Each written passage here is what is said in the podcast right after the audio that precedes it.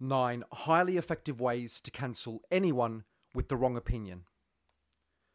I've cancelled my uncle, my brother, my now former best friend, two co workers, one minor celebrity, my neighbour, and my ex. We'd already broken up the year before. To many, this will seem like an impressive list, and at times I've been tempted to think so myself, to buy into my own hype, so to speak.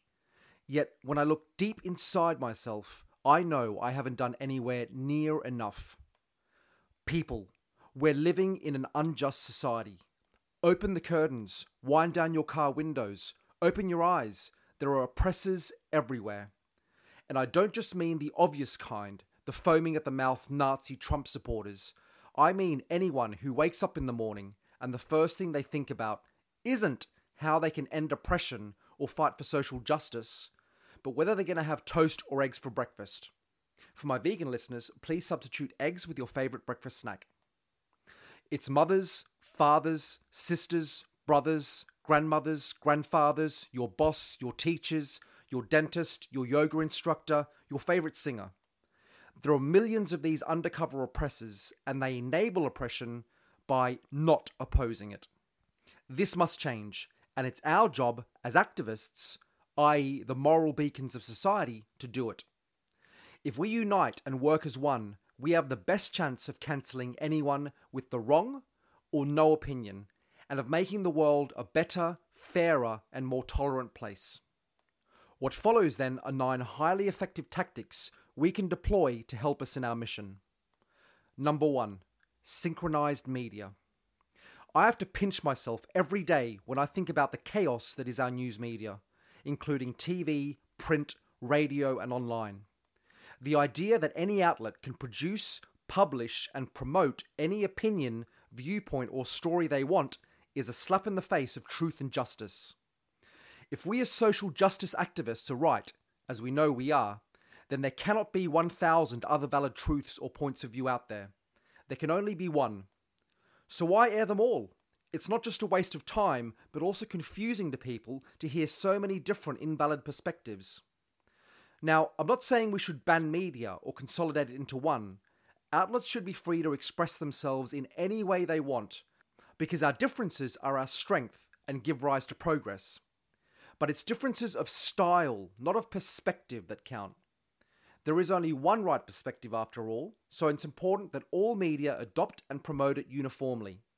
They should all be saying the same thing, but in their own unique way.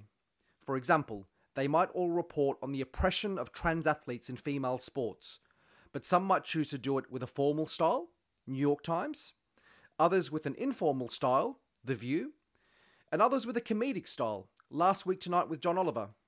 But what would never be questioned or challenged is that A, this oppression is incredibly evil, and B, that it is a national emergency and must be fixed at any cost. So, it's about having media that is synchronized, where the message, perspective, and agenda are identical for all, but the style of delivery is in their hands. Diversity at its best. Number two, search and social media autocorrect. Search engines and social media have given people access to the world's information and allowed them to connect and share with others like never before. In the past, for example, if you wanted to learn more about the Native American genderqueer movement, you'd need to search high and low in a university library. Even then, you'd only find something if you were lucky.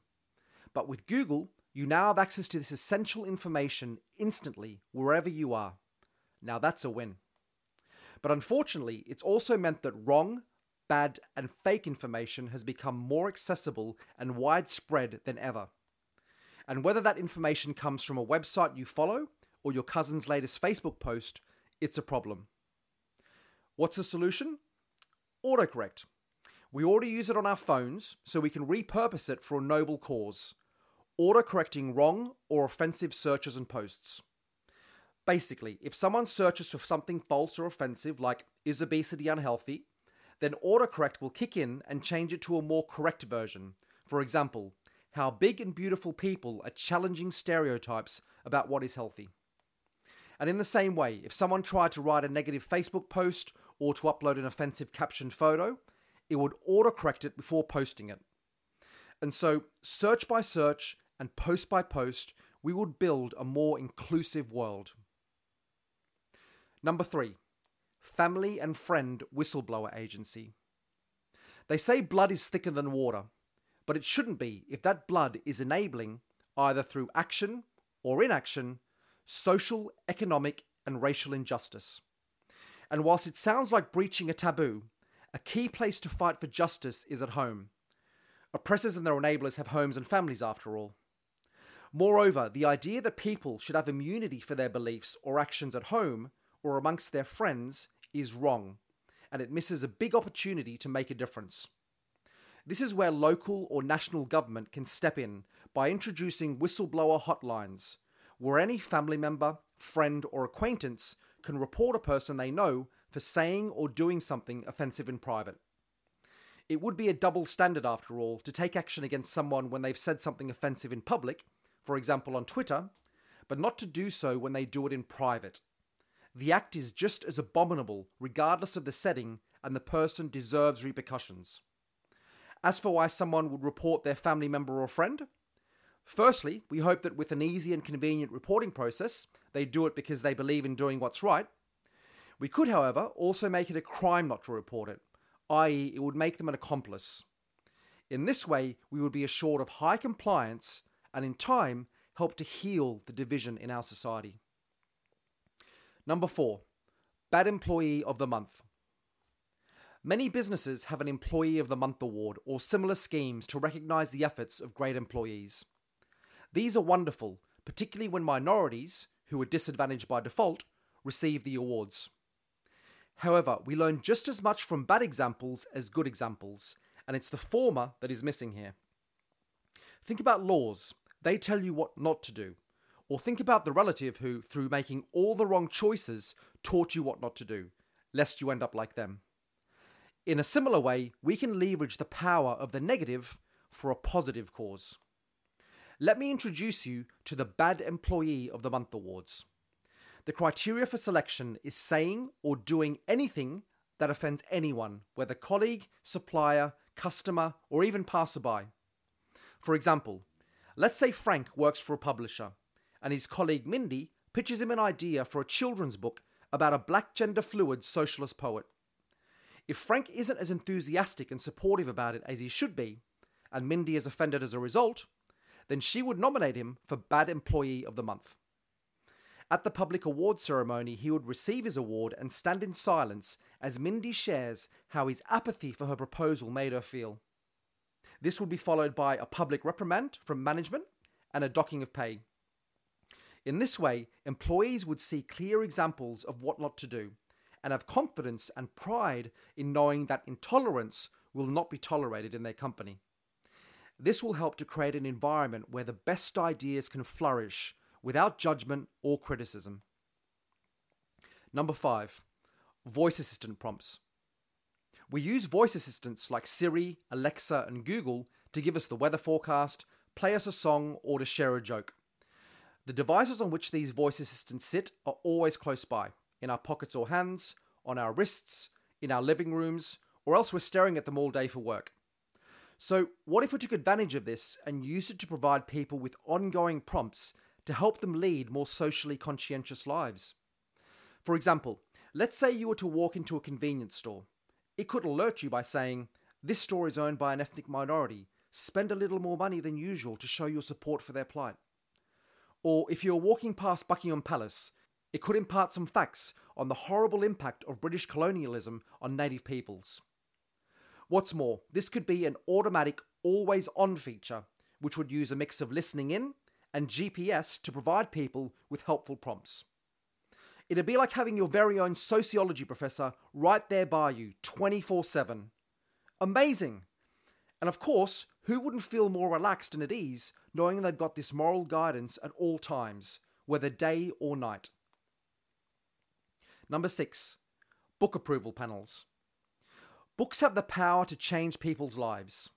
Think about the classics by Noam Chomsky, Karl Marx, and Michael Moore.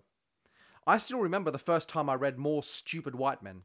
It opened my eyes to how stupid almost every white man I've ever known really is, excluding Noam, Karl, Michael, and myself, of course. Moreover, if you ask me, which you'd be right to do, it's about time we stop reading the one dimensional views of white male scientists, historians, philosophers, businessmen, athletes, entertainers, reporters, military vets, investors, politicians, comedians, chefs, spiritual leaders, and the list goes on. We need to allow more diverse authors and books to flourish because the hard truth is that bookstore shelves and Amazon search results are oppressive. Think about it. How many times have you seen a book by a Sudanese female author in the astronomy section of your local bookstore? It just doesn't happen.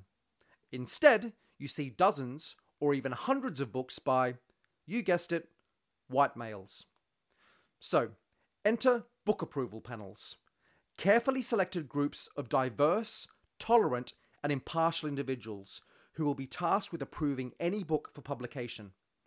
A panel might be made up of a Vietnamese lesbian, Muslim feminist, Mexican social worker, black transgender female, Venezuelan socialist blogger, and one gay white male for balance.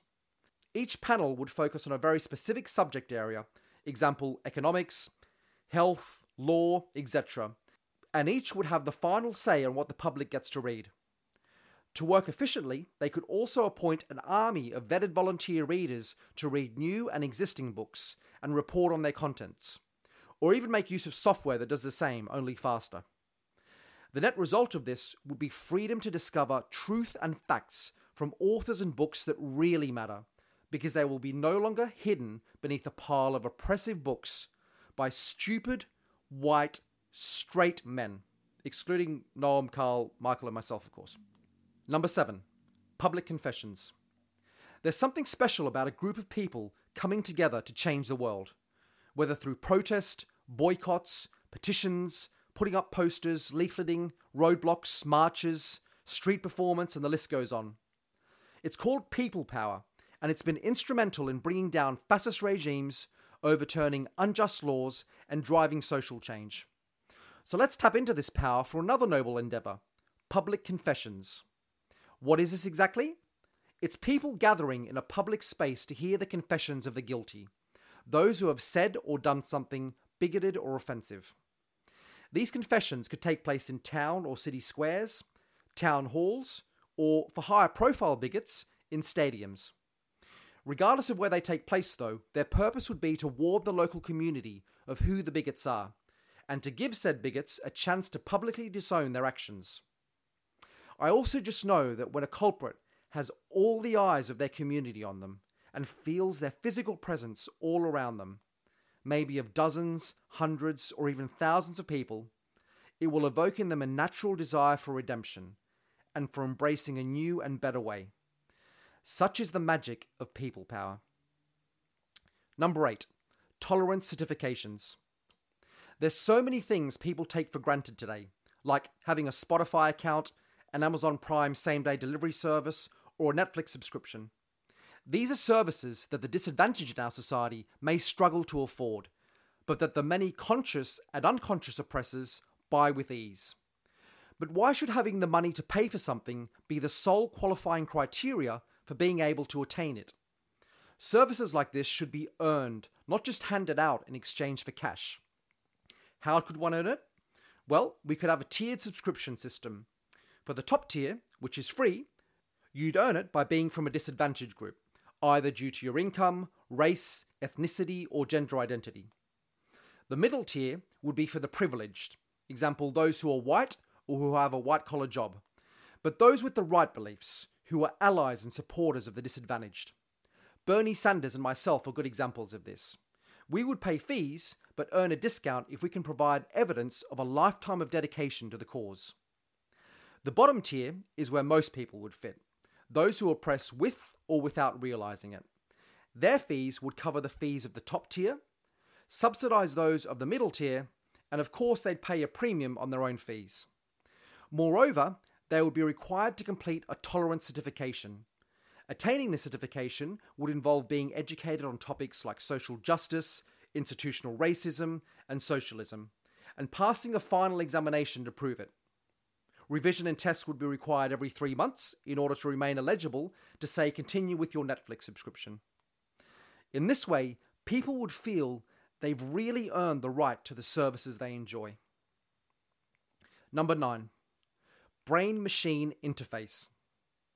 Everything mentioned up to this point has been workarounds due to our present technical and scientific limitations.